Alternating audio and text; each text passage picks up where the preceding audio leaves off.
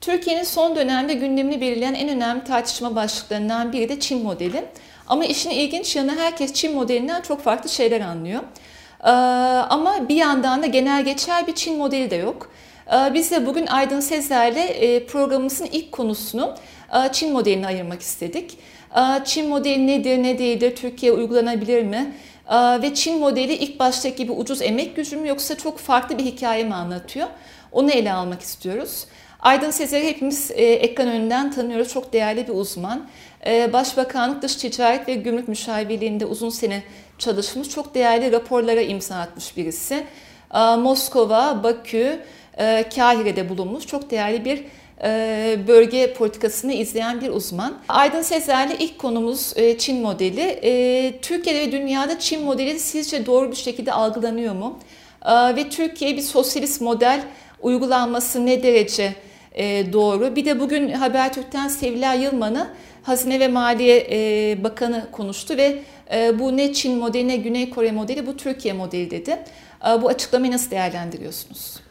Ee, öncelikle Sayın Bakan'ın uygulanan modeli Çin modeline benzetmemesi olumlu bir gelişme. Çünkü Türkiye ekonomisinin bugün içinde bulunduğu koşullarda Çin modeli ya da ucuz emeğe dayalı bir ekonomik büyüme modeli e, geçerliliği olan bir model değil. Bu e, konu zaman zaman e, Sayın Cumhurbaşkanı'nca da gündeme getirildi.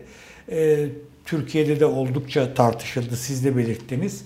Çin modelinin e, ne olup ne olmadığı konusunda yeteri düzeyde e, bilgi sahibi ya da bilgi e, edinilmediğini düşünüyorum. Kısaca isterseniz Çin modeli nedir ne değildir ona değinmek istiyorum. 1980'lerde başlayan bir süreç bu. Deng Xiaoping'in e, Komünist Parti'de etkili konuma gelmesiyle birlikte özellikle başta ABD olmak üzere Batı ülkeleriyle ilişkileri geliştirme sürecinde, e, Çin'in dışa açılma sürecinde Çin'de hem sosyalizm hem kapitalizm ikisi bir arada olur mu e, sorusuna cevap arayışıyla başladı bu süreç. E, biliyorsunuz e, Deng Xiaoping 1984 yılında bunu zaten e, Çin'in izleyeceği modelin bir ülke iki sistem modeli olacağını açıkladı. Çünkü e, daha o yıllarda özellikle Hong Kong'un Çin'e katılmasıyla birlikte 1997'de Çin'e katılacak olmasıyla birlikte Batı'da kapitalist dünyada Hong Kong'un geleceğiyle ilgili soru işaretleri vardı. E, dolayısıyla Çin'e katıldıktan sonra Hong Kong'da da mı sosyalizm modeli, sosyalist model, sosyalist üretim ilişkileri uygulanacak mı sorusuna yanıt aranıyordu. Ama Deng Xiaoping bunu daha 1984'te böyle olmayacağını söyledi. Dolayısıyla 1987'den itibaren fiilen sosyalist bir ülkede hem sosyalist üretim ilişkileri hem de kapitalist üretim ilişkilerinin bir arada olduğu enteresan bir örnekle karşılaştık. Bu da dünyada ilk kez denenen, e, başka herhangi bir örneği ya da emsali olmayan bir süreç. E, Çin'in e, özellikle 90'lardan itibariyle 90'lar itibariyle para ekonomisiyle henüz tanışmamış 300 milyon civarında insanın bir şekilde istihdam edilebilmesi için büyük sübvansiyonlarla desteklenen kamu iktisadi teşekküllerini görüyoruz. Burada ucuz emek esprisi bir tarafa, emek sömürüsü bir tarafa, Çinlilerin 12 ay boyunca iş sağlanma boyutunda dahi yeterli bir imkana sahip olmadıklarını, sadece 3-4 ay çalıştırılabildiklerini büyük üretim tesislerinde askeri disiplinle ve çok düşük ücretlerle yıllık aylık 50 dolarla 60 dolarla çalışabil, çalıştırılabildiklerini görüyoruz. Bu süreçte Çin, kapitalist Çin'den elde ettiği gelirle sosyalist Çin'i finanse ederek insanların para ekonomisiyle e, tanışmasını sağladı. E, kişi başına düşen milli gelir de hızla artmaya başladı ama bu artış e, tabii 1990'da 1980'de 180-190 dolar olan kişi başına düşen e, milli gelir 2000'li yıllarda 1000 dolara ancak yaklaşabilmişti. Bugün Çin dünyanın ikinci büyük ekonomisi. Kişi başına düşen milli gelir hala 10.500 dolar mertebesinde. Dolayısıyla biz eğer sosyalist Çin'i örnek alacak isek, ucuz emeğe dayalı sosyalist Çin'i örnek alabileceksek, alacaksak öncelikle rejimle ilgili bir takım değişim ya da dönüşümler yapılması gerekiyor.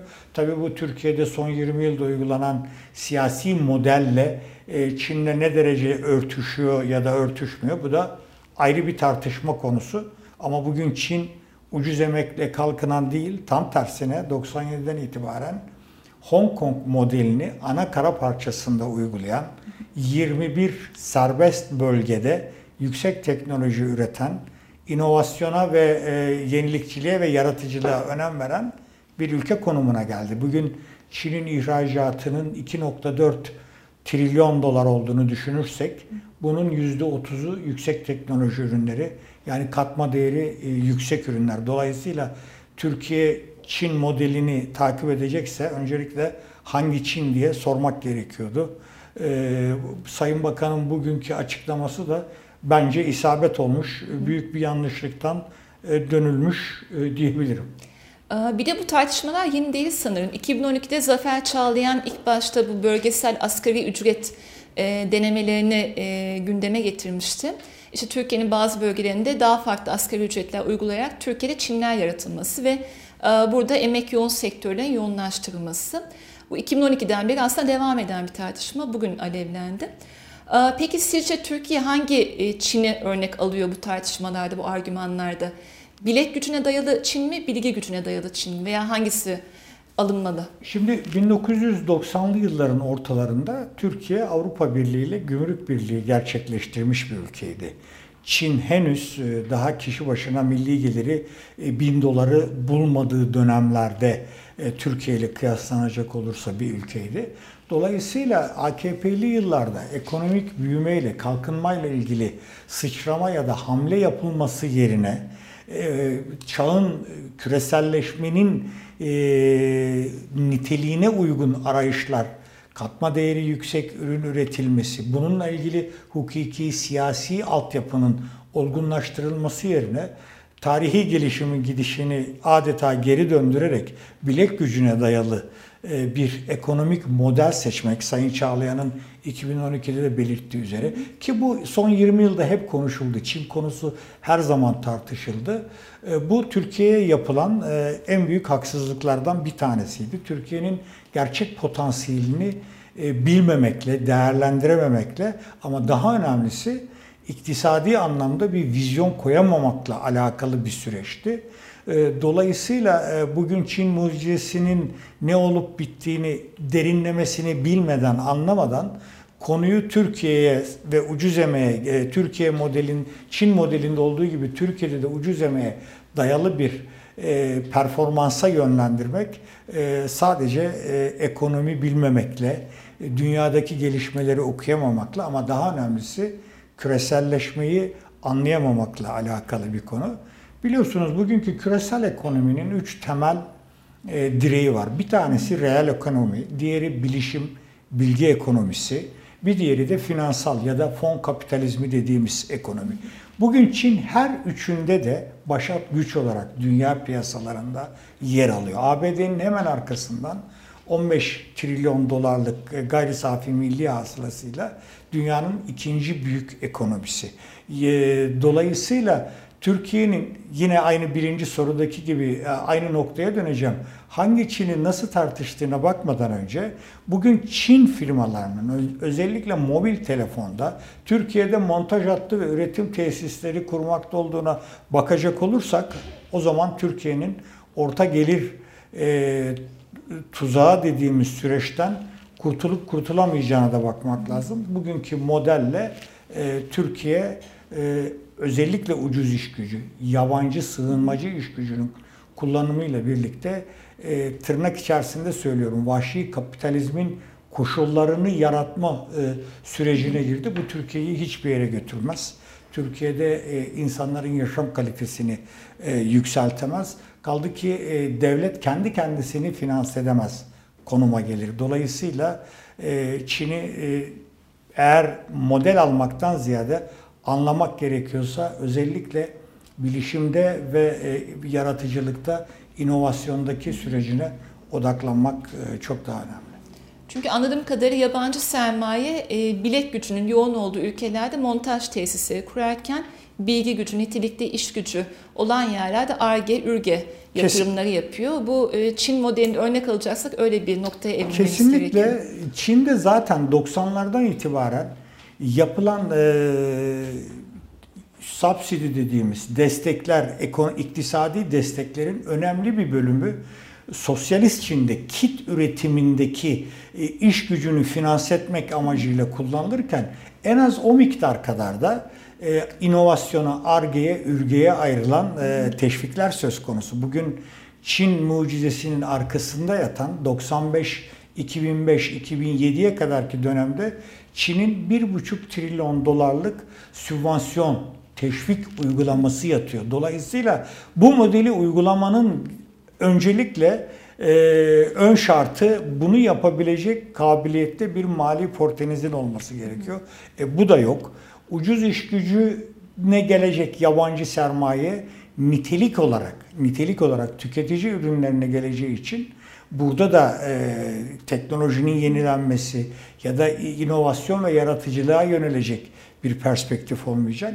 Dolayısıyla bu e, bunu tartışıyor olmamız 2021 yılında Çin konusunu tartışıyor olmamız e, Türkiye'nin net bir şekilde son 20 yılı kaybettiği anlamına geliyor ve tekrar ediyorum Türkiye'ye yapılan en büyük haksızlık olarak değerlendiriyorum. Peki böyle bir projeye Amerika Birleşik Devletleri ve AB e, nasıl bir tepki verir? Sonuçta 2016 Donald Trump'ın bir açıklaması var. Bu Çin modeli yüzünden e, Amerika'daki orta sınıf yok oldu diye. E, dolayısıyla bu süreçte muhtemelen iki ticaret ortağımızın da bir tepkisi olacaktır. Siz nasıl öngörüyorsunuz? Şimdi zaten hem ABD'de hem Avrupa'da, Avrupa Birliği'nde yabancı sermaye stoku, Çin'deki yabancı sermaye stoku o kadar çok arttı ki artık marka otomobiller bile Çin'de üretilmeye başladı. Dolayısıyla Türkiye'nin ee, Çin gibi bir ülkeyle herhangi bir sektörde ister emek yoğun olsun ister yüksek teknoloji olsun rekabet edebilme olanağı ve şartları yok. Türkiye Avrupa Birliği açısından Gümrük Birliği üyeliğinden dolayı e, zaten o amaçla girildi 90'ların ortasında. Yabancı sermaye çekebilme amacıyla girdi. Çektik de özellikle otomotiv sektöründe Türkiye'deki e, tüm e, otomotiv üreticilerinin 90'ların sonunda geldiğini biliyoruz. Ama Türkiye'de daha sonra uygulanan siyasi daha sonra uygulanan siyasi modelle bugün hukukun tartışıldığı, insan hak ve özgürlüklerinin tartışıldığı, Merkez Bankası'nın bağımsız olmadığının herkesin kabul ettiği bir ortamda iktisadi bağlamda, iktisadi anlamda bir şey yapmadan önce Türkiye'nin genel görünümüyle ilgili bir sorunumuz var. Yani Türkiye'nin temel sorunu bugün e, bence ekonomik değil. Tamamen siyasetle alakalı, siyasi çıkmazla alakalı bir konu. Dolayısıyla da yabancı sermaye zaten son yıllarda e, Türkiye'ye gelmiyor. Ne ABD'den ne Avrupa Birliği'nden. Bunun yerine malum körfez sermayesi, Katar sermayesi, e, fonlarla, körfez fonlarıyla yürütülmeye çalışan ama daha çok inşaat ekonomisine dayalı e, bir e, yol izleniyor. Dolayısıyla bu siyasi model, siyasi yapı değiştirilmediği müddetçe yabancı yatırımda Türkiye'ye yönelik güven unsuru oluşmadığı müddetçe iktisadi anlamda herhangi bir şey yapılması söz konusu değil. Sayın Cumhurbaşkanı sık sık işte faizleri düşürdük artık yatırım yapın diyor. E, faizlerin düşüyor olması yatırımın ön koşulu değil. Sadece bir tanesi ama en önemlisi de değil. Sıralamanın çok çok gerisinde. Dolayısıyla Türkiye, Türk yatırımcısı bile bu noktada, bu dönemde eğer soğuk bakıyorsa yatırıma, argeye, ürgeye bunu yabancılardan beklemek sadece bir hayal olacak ve dolayısıyla yabancı sermaye sıcak para olarak gelip tırnak içinde söylüyorum vurkaç taktiğiyle e, ülke kaynaklarının bir anlamda dışarı aktarılmasına yol açacak. Peki Çin modeli ucuz iş gücü bağlamında uygulanırsa Körfez sermayesi buna nasıl tepki verir?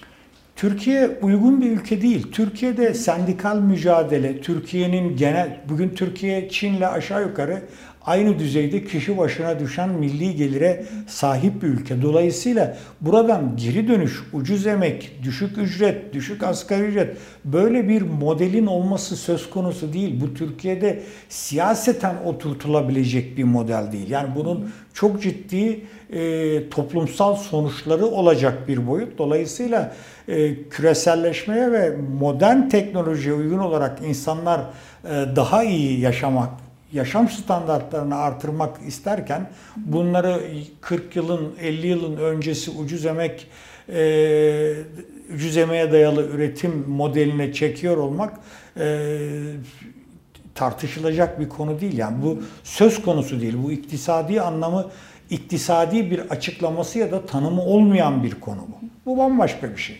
Peki bölgesel asgari ücretin bir siyasi yansıması olur mu? Maliyeti olur mu?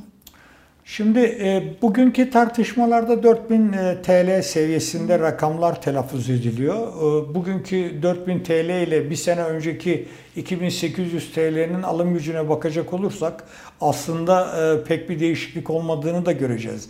Dolayısıyla asgari ücretin e, kişiler kişilerin e, yaşamını sürdürebilmesi için yeterli olmadığı çok net ve açık. Ama diğer taraftan e, sermaye sınıfı ya da üretici güçler açısından da getirdiği maliyete bakılınca son 5-6 yıldan beri Türkiye'de özellikle Suriyelilere yönelik kaçak işçi, kaçak istihdam, kayıt dışı istihdam boyut ortaya çıkıyor. E, kayıt dışı istihdam ve kayıt dışı ekonomi de zaten bir ülkedeki temel e, so, iktisadi sorunlardan en büyüğüdür. Bu yabancı sermayeyi de ürkütür. Yabancı sermaye de gelmez. Yani kayıt dışı ekonominin gelişiyor ve büyüyor olması zaten işin doğasına aykırı olarak e, olumsuz siyasi sonuçları da olacak e, bir yöne götürür Türkiye'yi.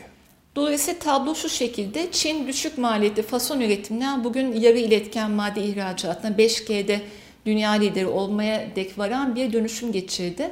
Dolayısıyla ucuz iş gücüyle anlatılacak bir hikaye değil bu. Siyasi boyutu da var tabii. Sosyalist tabii. bir ülke olması, sendikal hakların olmaması, e, çevre mülahazalarının öncelikli olmaması. Bir de tabii 20-25 e, sene önce para ekonomisiyle tanışmayan 300 milyon civarında Çinlinin mevcudiyeti Çin'i çok özel e, koşullara sahip bir ülke haline getiriyor.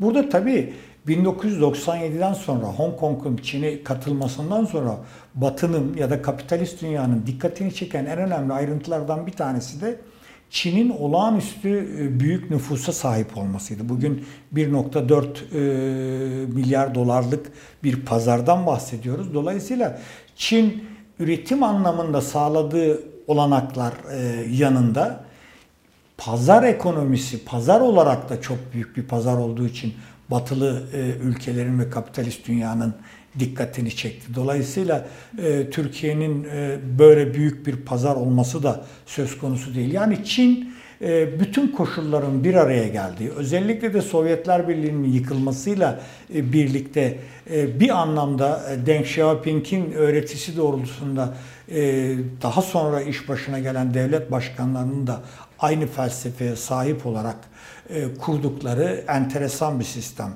Yani bir ülke, iki sistem. Ama siyasi yapı tamamen e, sosyalizme dayalıyor. E, ve Çin Komünist Partisi ya da Ulusal Halklar Konseyi'nin çok net ve e, kesin bir siyasi egemenliğinin olduğu bir ülke. Bir de güzel bir eğitim reformu yaptı. O da çok önemli. Tabii. Batıya yani gönlü. Türkiye'de e, kıyaslama yapmak gerekirse işte yaratıcı eğitim, İngilizce bilmek. Eskiden Türkiye Hindistan olabilir mi deniyordu. Şu anda Çin'le kıyaslıyorsak bu faktörlerin de eğitim reformunda önemli göz ardı edemeyiz. Bilişimde zaten Çin artık Hindistan'ı da sollamaya başladı. E, tabii Çinliler 90'lardan itibaren yurt dışına e, eğitime önemli bir kitleyi gönderdiler. Batı sistemine uygun tarzda eğitim e, e, sağladılar. Hı. Fen bilimlerine önem verildi. Türkiye'de e, Çin modeline örnek almadan önce eğitimin kalitesinden, adaletten, hukuktan, e, siyasi istikrardan bahsetmek gerekiyor.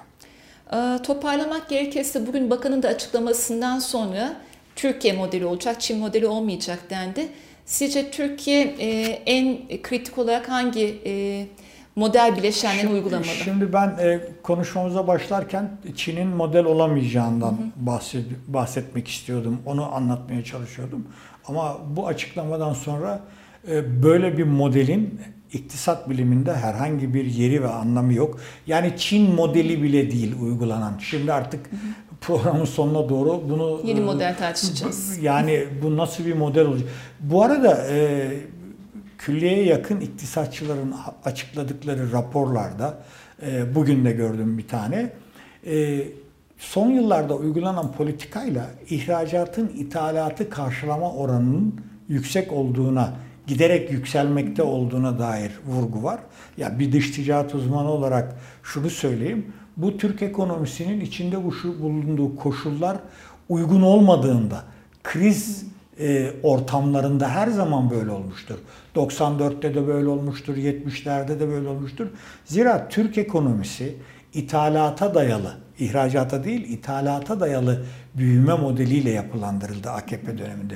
Özellikle dahilde işleme rejimi dediğimiz yurt dışından gelen aramalı ya da ham maddenin e, fason imalatla bir anlamda üretilerek Avrupa Birliği dışına satılıyor olmasının getirdiği bir modelle yerli imalat sanayi de öldü. Yani ihracat artıyor, işsizlik artıyor, imalat sanayi gelirliyor, ithalat artıyor, ithalata bağlı büyüme artıyor.